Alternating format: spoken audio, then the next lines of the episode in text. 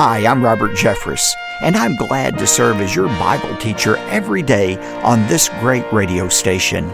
On today's edition of Pathway to Victory, you are never more like God than when you go not to the top, but to the bottom. When you make serving others the goal of your life. True humility means subordinating our desires for the well being of others. Welcome to Pathway to Victory with author and pastor Dr. Robert Jeffress. You know, Solomon was arguably the richest and wisest man who ever lived. Yet in his book of Proverbs, he wrote that true success comes not from being prominent, but from being humble. Today on Pathway to Victory, Dr. Robert Jeffress provides the biblical definition of humility and explains why humility is necessary to achieving success in life. Now, here's our Bible teacher to introduce today's message. Dr. Jeffress? Thanks, David, and welcome again to Pathway to Victory. Well, if you've been listening to Pathway to Victory this month, you know that we're mining treasures from the rich and insightful book of Proverbs. It's a series called The Solomon Secrets. Solomon was arguably the richest and wisest man who ever lived. In his book of Proverbs, he provides insight on the pressing issues of life. Things like how to have a happy marriage, how to cultivate a healthy family, how to gain control over your finances, and how to succeed in the workplace. I've written a book that addresses these topics and more. It's also called The Solomon Secrets. And when you give a generous gift to Pathway to Victory, we'll make sure you receive a copy. But time is running short to take advantage of this offer, so be sure to get in touch with us today. More about my book and other resources later, but right now, let's begin with today's topic. Proverbs 29:23 says, "A man's pride will bring him low, but a humble spirit will obtain honor." I titled today's message, "The Way Up is Down." In Matthew chapter 20, uh, verses 26 to 27, Jesus said, "It is not so among you." But whoever wishes to be great among you shall be your servant. And whoever wishes to be first among you shall be your slave. Notice Jesus says there's absolutely nothing wrong with wanting to be successful in life. There's nothing wrong with wanting to be great. But what Jesus said is if you really want to be great and important and significant, you need to follow a different path to success than that which the world offers. For example, the world says, look out for number one. Uh, Jesus says, look out for others. The world says, destroy your opposition. Jesus says, love your opposition. The world says, hold on to your rights, don't let them go. Jesus said, let go of your rights. The world says, if you want to be great, rule other people. Jesus said, if you want to be great, serve other people. The world says, promote yourself. Jesus says, humble yourself. We're in a series right now talking about success in life. I've called it the Solomon Secrets for Success. And today we're going to look at another one of those Solomon secrets, and it's simply this the way up is down.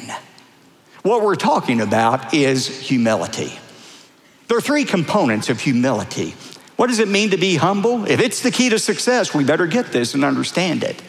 Humility, first of all, demands an accurate assessment of yourself. Secondly, humility involves an authentic appreciation of other people. And thirdly, an appropriate subordination of our desires. You know, every now and then, when I'm on an airplane, I pick up a magazine that American Airlines has. It's in the pocket of the seat. And the title of the magazine is Celebrated Living. And it's filled with glossy, four color photographs and articles like the five best hotels in the world, or the eight best restaurants in the world, or the 10 greatest spas in the world. It's interesting reading, but the magazine could just be as easily titled, How to Please Yourself. And that's really the thinking of our culture, isn't it? That life is about pleasing ourselves. But the most important question in life is what do I get out of this? Am I fulfilled? Am I happy? And that becomes the prism through which we view everything in our life. We look at our job, we look at our relationships, we even look at our acts of benevolence through the lens of what am I getting out of this? Am I fulfilled in this? What a contrast to the way Jesus lived. Turn over your Bibles to Philippians chapter 2. Jesus Christ who was God, who had every right, if anyone did, to live to please himself, didn't live that way. In fact, he lived to please and to serve others. And here we have a real life illustration of humility. Look at Philippians 2, beginning with verses 3 and 4. Do nothing, Paul says, from selfishness or empty conceit, but with humility of mind, let each of you regard one another as more important than himself. Do not merely look out for your own personal interests, but look out also for the interest of others. Now, Paul, what do you mean by that? What do you mean by humility of mind and looking out for others' interest? Paul was an expert communicator. He knew that you couldn't just tell people to do something, you need to illustrate it. And so, Paul, beginning in verse 5, gives us a great real life illustration of humility. Look at verse 5.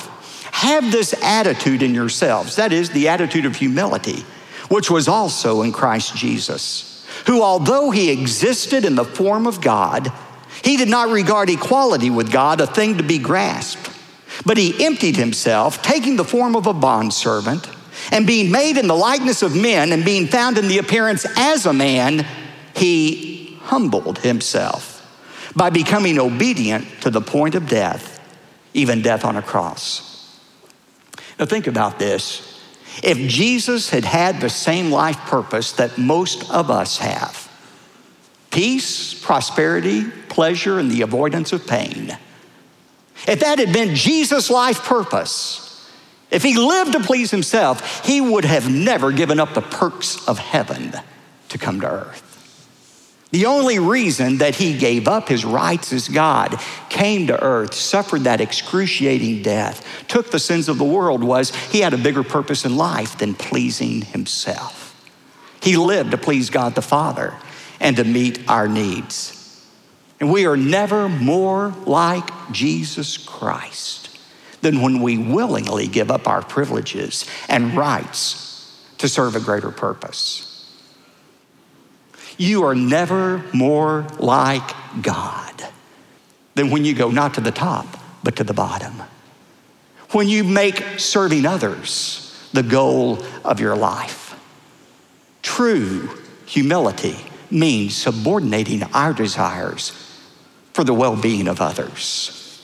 Jesus said it this way if you want to be like God, you have to learn to be a servant. In Matthew 20, verse 26, he said, Whoever wishes to be great among you shall be your servant. Now, we've been talking in the theoretical for the last few minutes. In these final minutes, let's get intensely practical. How many of you want to be successful in life? Come on, it's okay. Jesus said it's okay. He says it's not wrong to want to be successful. He's just saying you have to follow a different path than the world suggests. And today we've seen that one way to achieve success in life is by humbling yourself instead of being proud in life. Well, how do I develop this quality of humility in my life? Let me suggest four practical ways to demonstrate humility in your everyday life and enjoy the success God wants you to appreciate. Number one, if you're truly going to be humble, number one, you have to be willing to admit your mistakes. Admit your mistakes.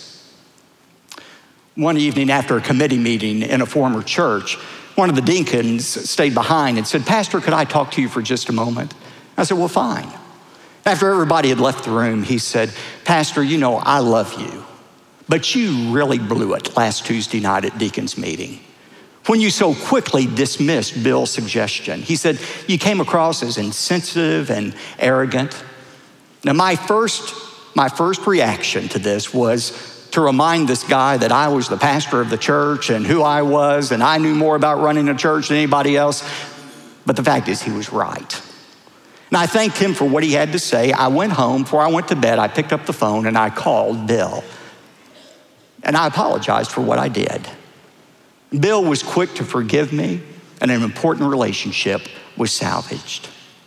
Now, the fact is, we all find it difficult to admit our mistakes, don't we? Our first tendency, whenever we mess up, is to try to cover over it.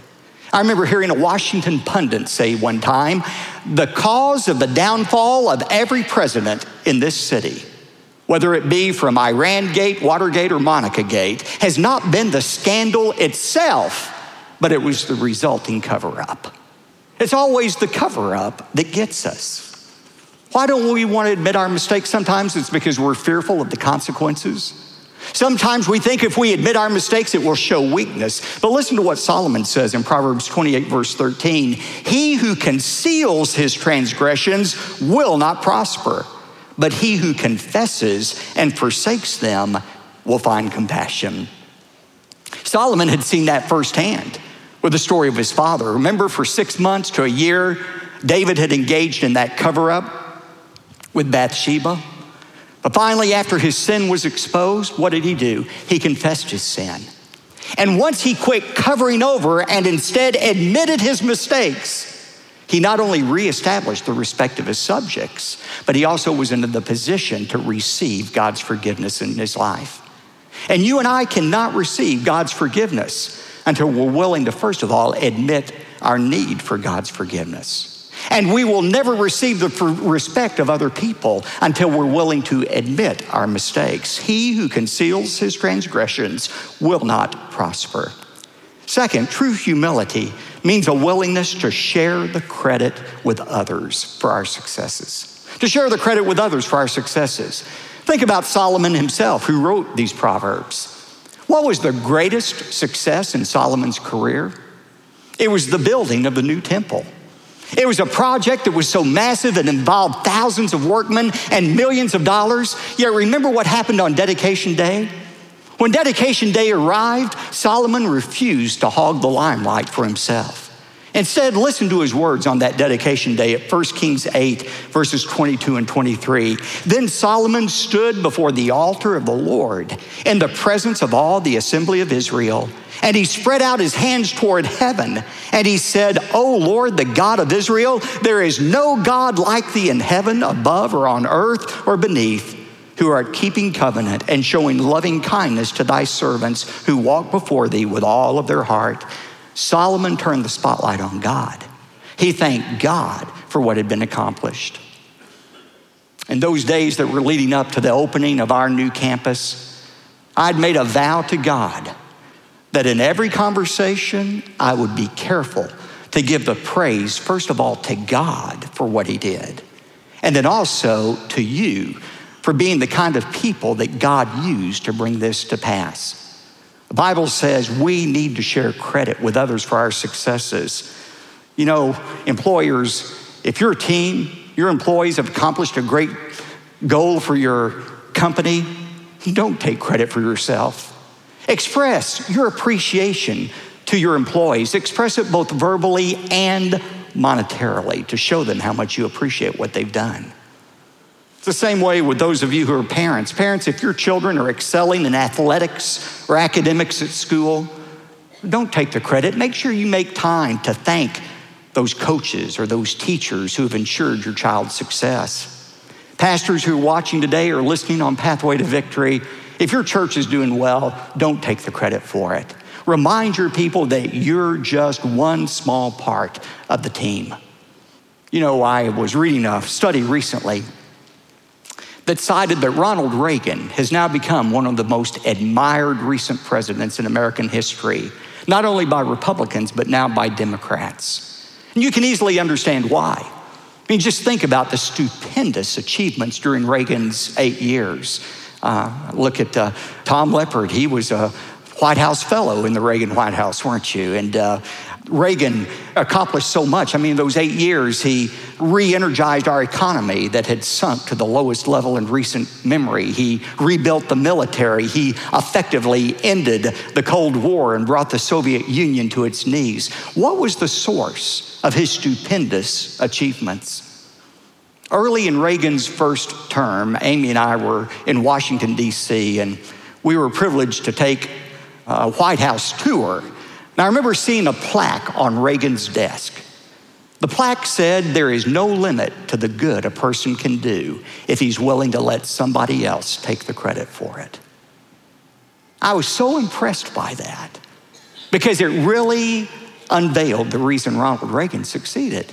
He wasn't interested in taking the credit himself, he spread it to other people.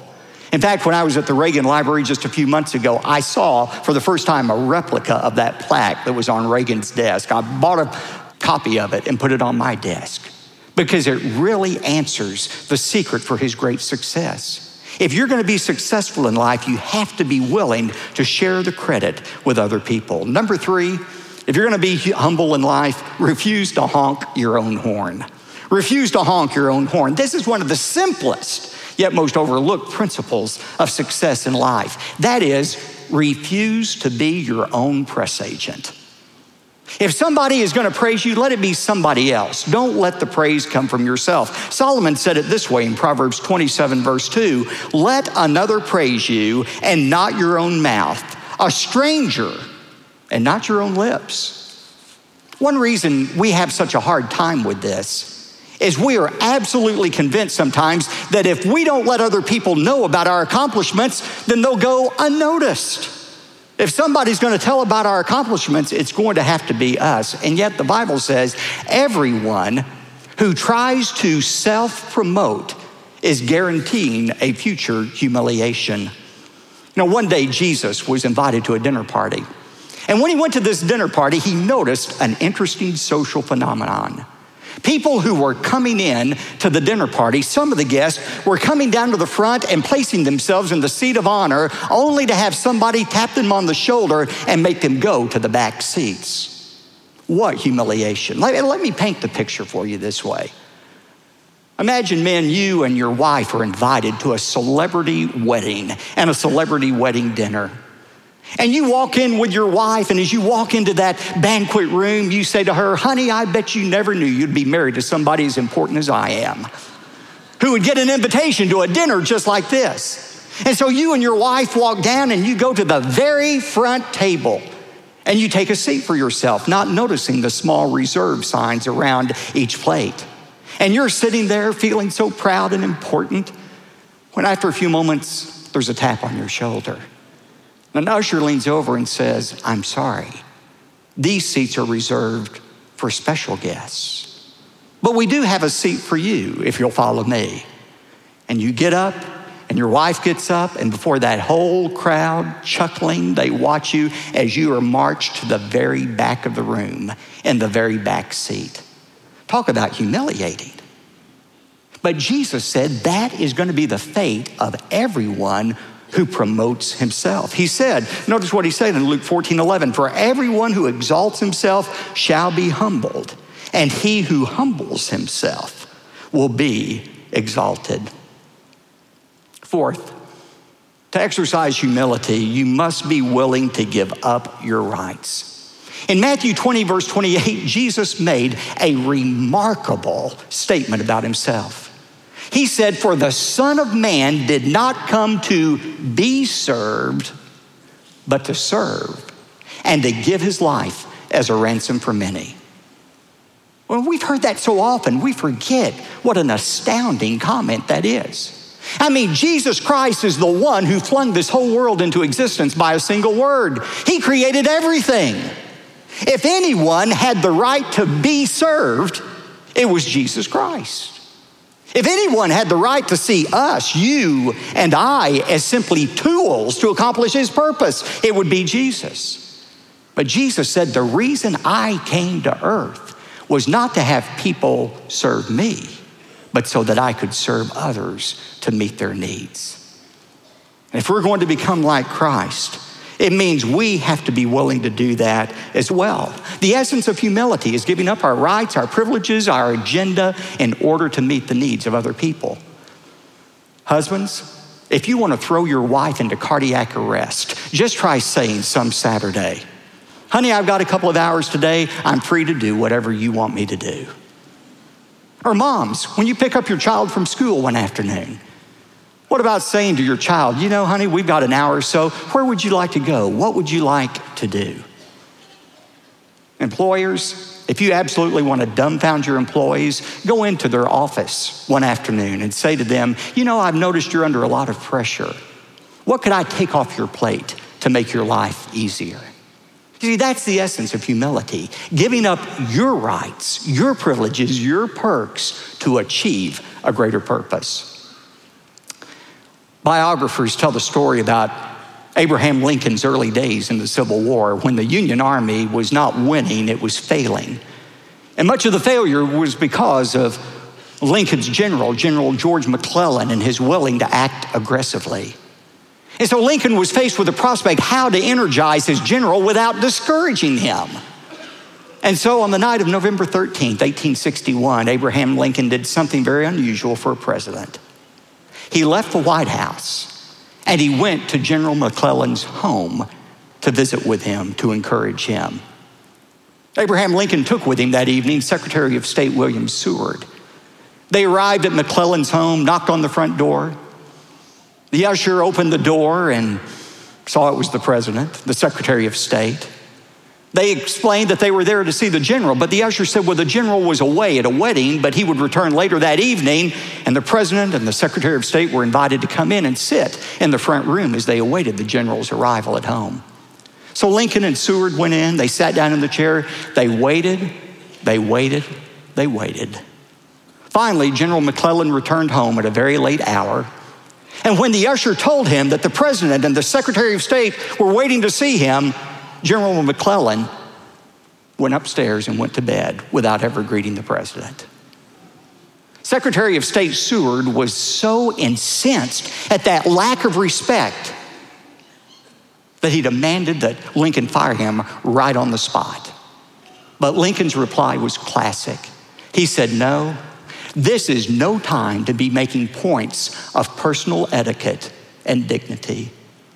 I would be willing to hold the reins of McClellan's horse if only it would bring us victory.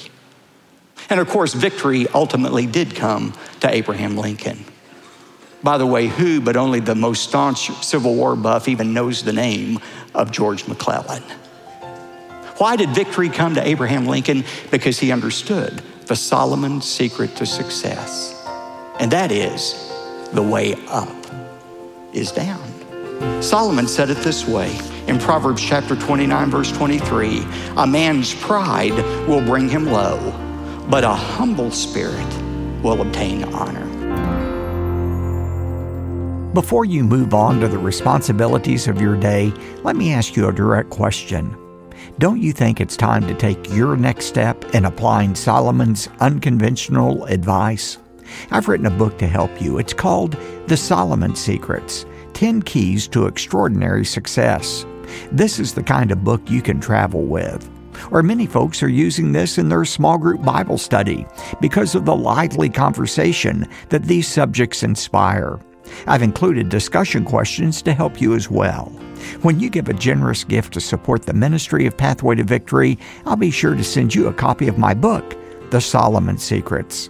And then, if you've been listening to this program and benefiting from the bold instruction you hear, let me invite you to become one of our Pathway Partners. A Pathway Partner gives a gift every month. You choose the level you prefer of giving, and when you go online, you can see the exclusive benefits this partnership affords. The best part is your consistent giving is used by God to pierce the darkness with the light of His Word. To find out more about becoming a Pathway Partner, go to ptv.org. Let me show you how your giving to Pathway to Victory is multiplied. I recently heard from a gentleman in Florida who wrote, Pastor Jeffress, I want to say thank you for making your books and series so easily available. For several years now, I've relied on these books as pastoral tools to teach and disciple young men in the church I serve. Your books and messages are the best tools I have outside the Bible to do just that. And now, I should tell you, this man is 91 years young. And it's our Pathway partners and others who give who make these sacred moments and resources possible. David? Thanks, Dr. Jeffress. To learn about the benefits of becoming a Pathway partner and to sign up, just give us a call, 866 999 2965, or it's even easier, visit us online at ptv.org. Now, when you give your first gift as a Pathway partner, or when you give a generous one time gift to support this ministry, you're invited to request a copy of Dr. Jeffress's best selling book, The Solomon Secrets. And when your gift is $75 or more, we'll also send you this month's teaching series, also called The Solomon Secrets. You'll get that on both CD and DVD. One more time, call 866 999 2965 or make your request online at ptv.org. You could write to us if you'd like, P.O. Box 223 609, Dallas, Texas 75222.